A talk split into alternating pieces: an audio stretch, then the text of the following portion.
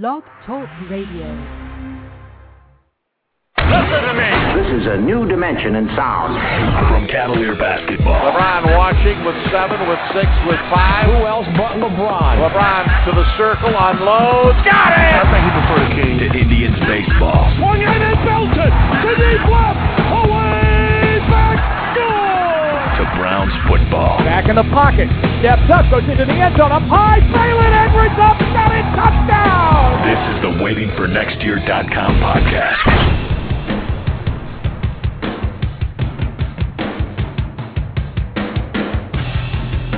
Hey, what's up, everybody? This is Craig here. Uh, this is the waitingfornextyear.com podcast. The music is still very loud as it fades away here. I'm here today with DP and uh, the newest writer for waitingfornextyear.com, Todd Dery. How's it going, Todd? All right, pretty good. Thanks for having me. Uh, glad to be aboard. Good deal. Um, so we're going to talk. We're going to spend the entire podcast today talking about the tribe. I know it's a little bit early. We've got about a month until pitchers and catchers report, but we thought we'd get an early jump on the season. It, it appears like the uh, the tribe might be done with their off-season moves. Um, what do you think so far? Uh, I'll start with you, uh, Todd. What do you think so far of the off-season moves? I got to tell you, you know, last off season the Indians stood pat. They did nothing um, you know, except for signing Masa Kobayashi and deciding to go with the uh, the great idea of the left field platoon of David Dellucci and Jason Michaels. I think that uh, it's an odd year, and Mark Shapiro learned last uh, last off season that you know you can't stand pat when you're you're you're on the cusp. You got to do something. We had we had three holes to fill, and he filled all three by getting Kerry Wood, Mark DeRosa, and Carl Pavano. Uh, I love what they've done. I'm actually, if you would say who has the best off season so far in the major leagues, I mean, obviously you're going to say the Yankees won, but they're in another stratosphere. But you you got to say the Indians. You really do. I, I love what they did. So. Mr. Parker, what do you what do you think? Do you do you agree that the Indians would be number two if if you were looking at the entire major leagues? I I'm on board for for loving the moves. I I think when you look at when they really started playing well last year, it was when their bullpen kind of fell in line. And I think the Kerry Wood signing is probably, you know, one of the biggest in terms of if it allows them to just kind of structure their bullpen from day one and not have to worry about who's going to close and who's going to set up.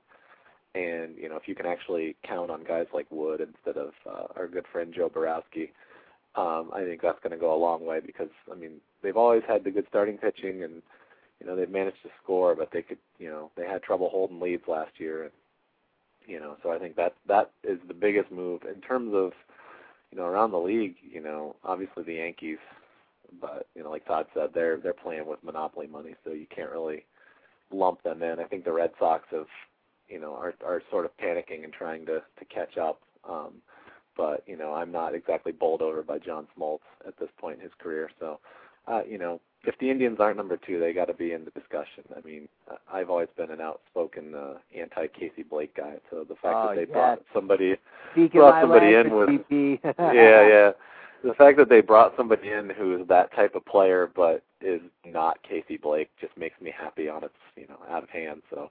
Are you sure we weren't uh, separated twins at birth? Because I mean, literally, what you just said about a guy like Casey Blake, but it's not Casey Blake. I mean, that's like you know, that's that's my credo. Uh, I, I'm an, I, I've never been. I mean, my my original tribe blog that I wrote for last year was dumpcaseyblake.com. I mean, I literally couldn't stand the guy. But uh, getting back to Kerry Wood because that was uh, where we were going.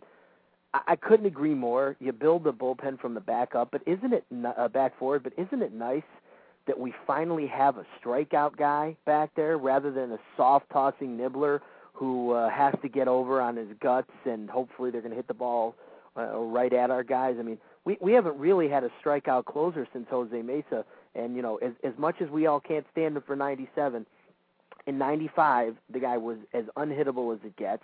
And uh, that that's the kind of closer that Wood ho- hopefully can be. I mean, I'm not I'm not saying he's going to go 45 for 47, but I'll I'll take a guy who you know if he might put a couple guys on base, but you know what he's going to deliver the big strikeout when we need it. That that's something we just haven't had in our bullpen uh, since Mesa.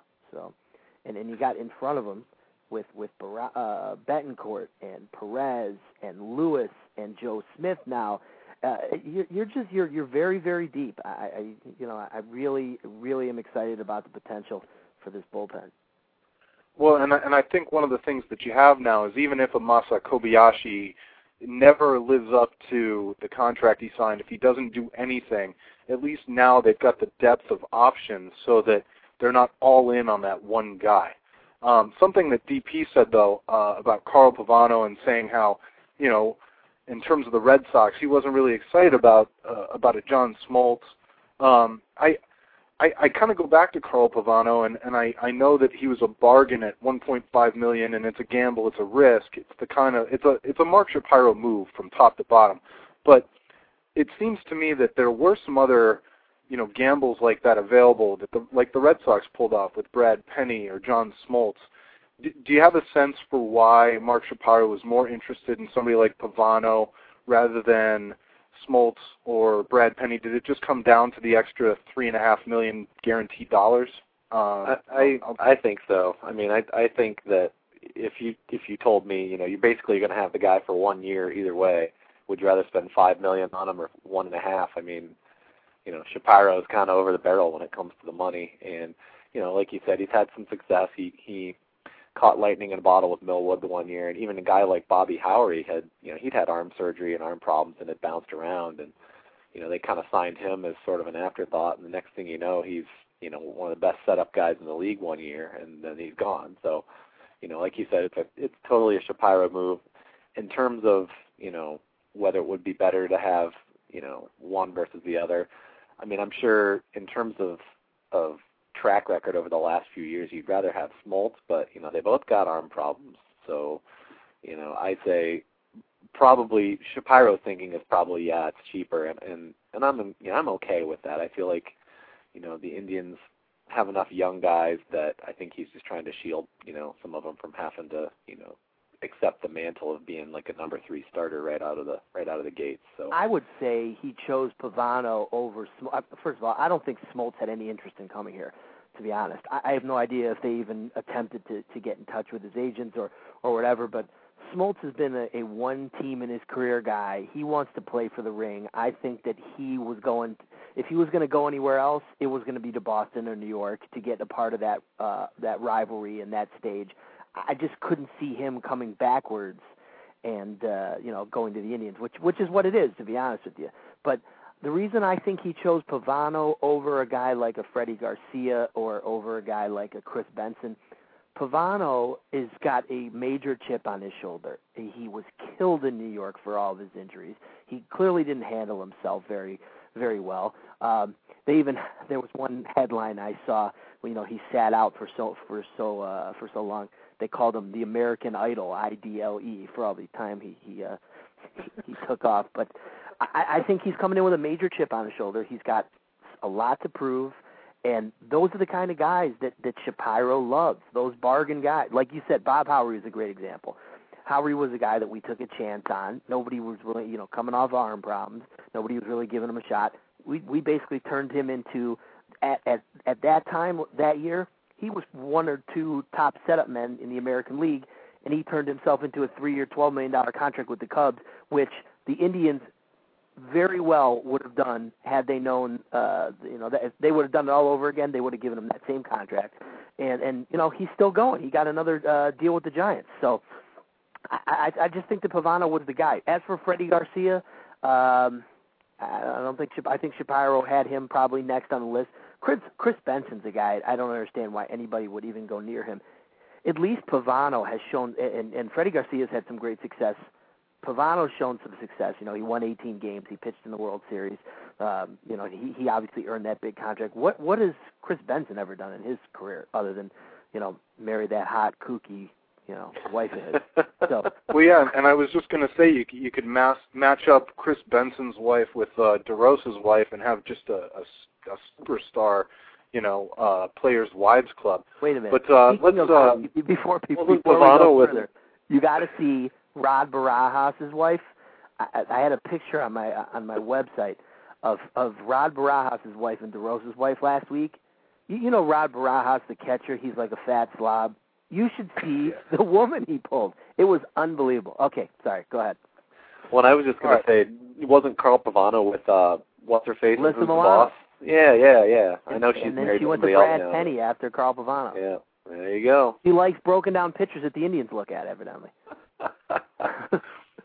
All right. Well, I'm gonna I'm gonna stick with you, Mr. Todd Dery. Um, now that we've kind of established that uh, you know if, if Carl Pavano's arm doesn't fall off, he's going to be the number three starter behind Cliff Lee and Fausto Carmona.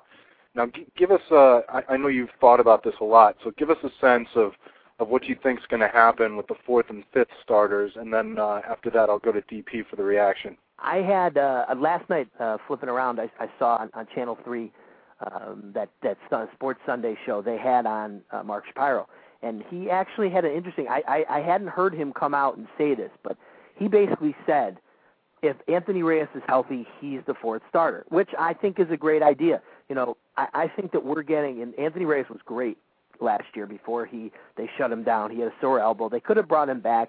Uh, I think I think he was well enough to go at the end, but they figured why chance it for one start.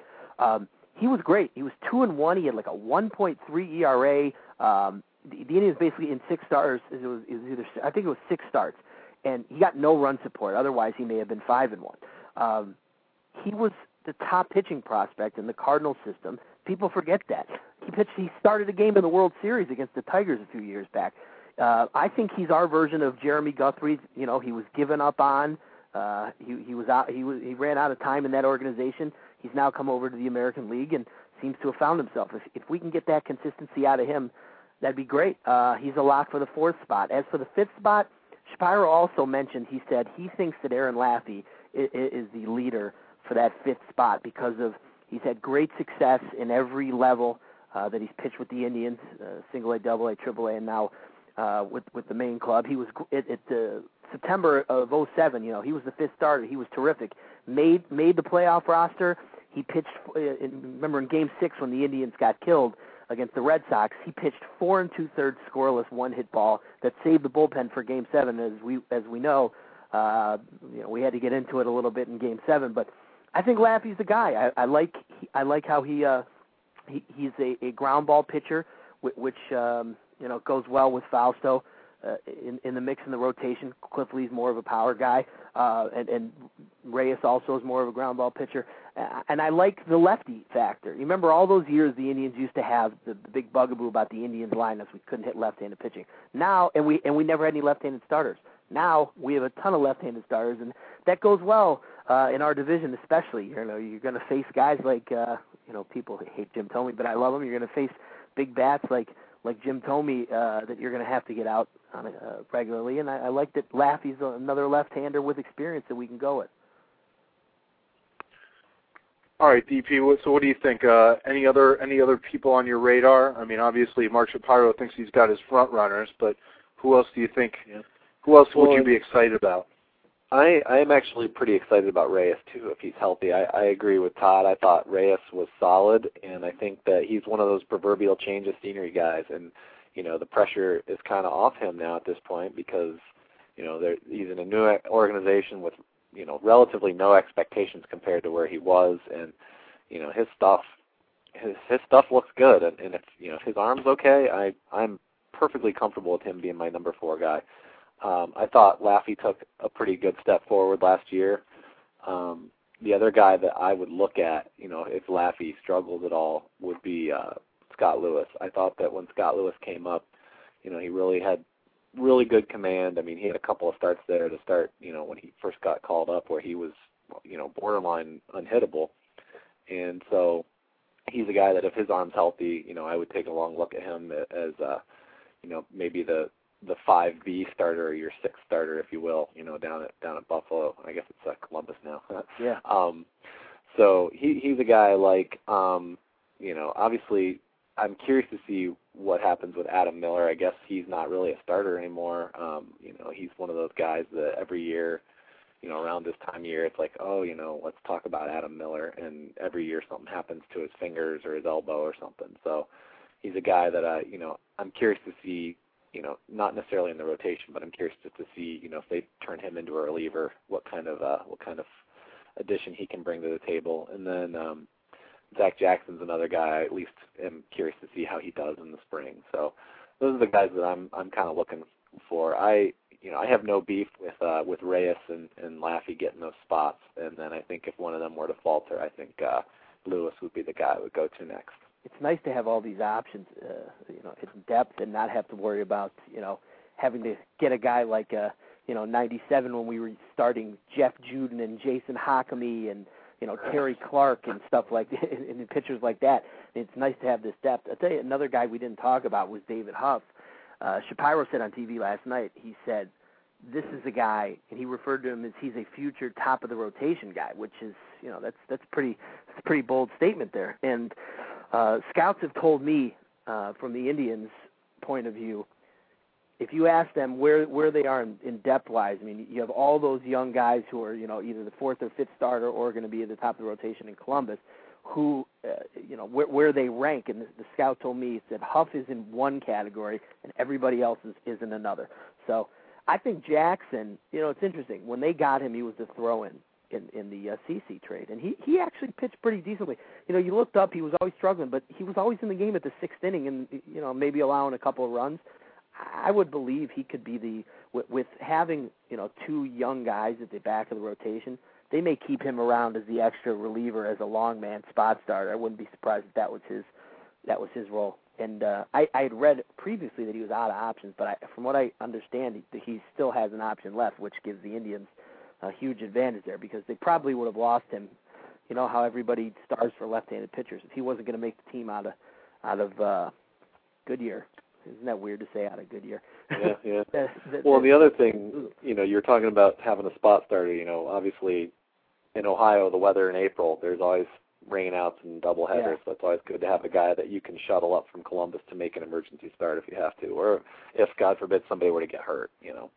Meanwhile, look at that rotation they're going to have in Columbus. I mean, if you if you if you say that Laffey, let's just say Laffey and Reyes are, are out there, you're going to have Jackson, Lewis, and Huff right there at the top of the rotation, and Jeremy Sowers as well. I mean, these are four guys that have. I mean, Huff, Huff Huff's supposedly your top pitching prospect. The other three guys have all had major league experience, who are all still relatively young. I mean, that's that's terrific depth right there.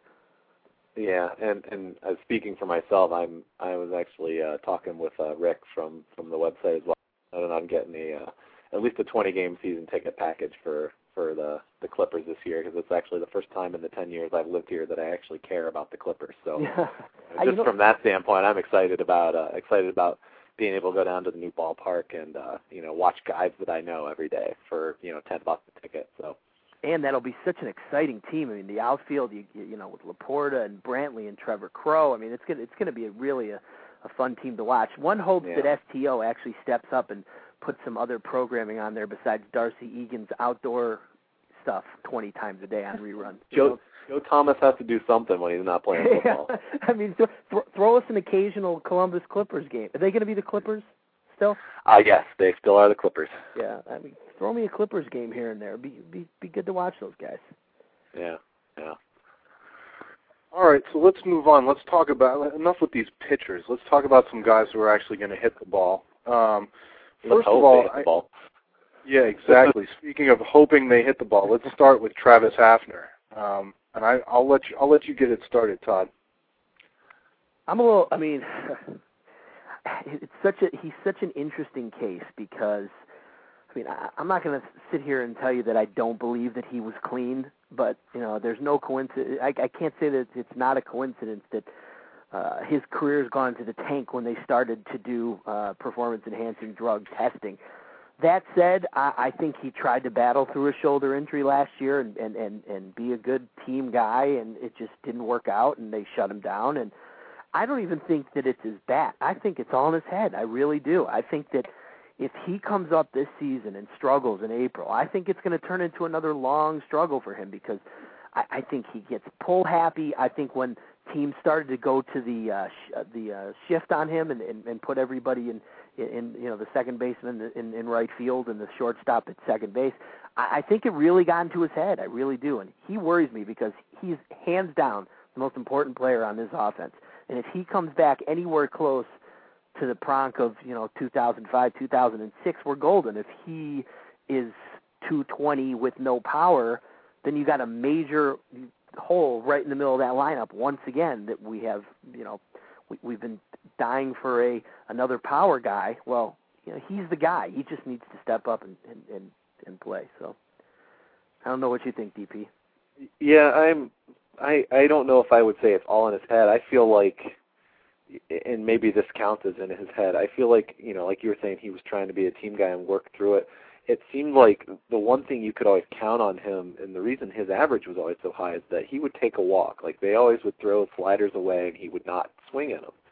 And you know, whether it's sort of this cumulative effect of you know, you're talking about he gets pull happy, and there's the whole shift thing, and I think he's just he was trying to do you know he, he signed the contract. He's trying to you know to live up to the contract, and it just looks like he's swinging at pitches that he never used to swing at, and you know pitchers are taking advantage of it, and they're getting him out low, and they're getting him out away, and he's just swinging at a lot of stuff that he never used to swing at, and if if you know if he can get that right, if he can get back to the plate discipline that you know he had back in 05 and 06 when he was hitting in the 320s and you know, waiting for his pitch and and you know not missing it. You know, he's the guy that you know, like you're saying, he makes us a completely different offense. Um, and he also kind of forces them to you know make a decision with with Ryan Garko because you know at some point somebody's going to have to sit, and if Pronk's hitting, you know he's your DH, and you know I think Victor Martinez is going to play more first base this year with uh, with Shoppach getting re-signed, and he did so well last year behind the plate you know, and, and Victor's legs starting to break down, you, you're going to want to move him to first base as much as possible. So it would kind of be a good problem to have to actually have, you know, the Pronk of old, if you will. But you know, he's on the wrong side of 30 now, and and you know, it's it's not a slump when it's going on, you know, 18 months. So you know, he's got a he he's at a big fork in the road, I think, and you know, the thing that I want to see from him is I want to see him laying off the pitches that he just can't hit I'll tell you what else is a problem. This is year one of that four-year extension. So, you know, people forget the extension starts this year. So uh, it behooves him to to get going because you know he's untradeable. Let's be honest. It's not like someone's going Bobby to Higginson bad at this contract point. off our hands. So yeah, he's Bobby Higginson at this point with that contract. I mean, that that's the guy that I always loved to make fun of when Detroit signed Bobby Boy, Higginson to that deal. huge extension. So that's like Jon Koncak, and that's a, that's a, that's a Major League Baseball Jon Koncak contract. Right. That's awful. I don't know, but you're right. You know, you, you mentioned Ryan Garko. He's another one who who uh, who's key because you know, if we get Ryan Garko that we saw in the second half, terrific. Yeah. We get the Ryan Garko we get in the first half, then you'll be seeing a lot of Victor Martinez at first base and a lot Yeah, of Kelly I- Shop at catching. So I I was I was I was hard on Garko the first half because you know he was another guy that looked like you know he his big thing was that he always had a you know a pretty compact swing and he just kind of would take the ball where it was pitched and it looked like he was trying to to do more than he was capable of doing and then when he finally relaxed and settled in I mean the fact that he finished at leading the team in RBIs at the end of the year after you know where he was at the break where Pretty he was amazing. struggling to hit 200 so I mean he's a guy that if you know if he picks up from there, you know at least they have that to fall back on if Hafner does fall on his face. you know that's a big worry with this team. I mean, most of these guys produced big time when we were way out of it. I mean, I hey, I, I loved what they did in the second half. The fact that they they got themselves back to 500 is a true testament to Eric Wedge. But the bottom line is, under the face of the expectations and the bright lights, they were terrible in in, in Yep. April and May and, and in June, and they were all tense and they were all you know hitting 220 simultaneously. And uh, you know, once the pressure came off, they all started hitting. So hopefully uh, they learned from those mistakes. And, and you know, that's that's one thing. Every Eric Wedge team has started off slowly. So uh, I, I hope we can get past that finally. Yeah. So now that uh, let's let's talk about the scrap heap a little bit. You know, we touched on uh, Jeremy Sowers, who is still kind of young, but you know, probably at this point can't really count on him. But as as far as position players go, we've got like a Barfield, a Marte, got all these guys who, I mean, what what are they? What are those guys even thinking coming into spring training at this point? I'll, Uh, I'll go with you you first, Todd. Okay, uh, I'll tell you what. If I'm Josh Barfield, I'm spending all winter learning how to play third base and shagging flies in the outfield. He's got speed. He's got a good glove. There's no reason he shouldn't make himself into a super utility man. Look at a guy like Damion Easley, who's who was a, you know, second baseman all these years for the Tigers, and he wasn't very good, and then they got rid of him, and now he's he was on the Mets and the Marlins, and he made himself into a super utility man, and he's playing all different kinds of positions, and he's filling in, and that, that's what he's got to be. At least he's got some sort of potential, I, I suppose, as a utility man. I Andy Marte is garbage.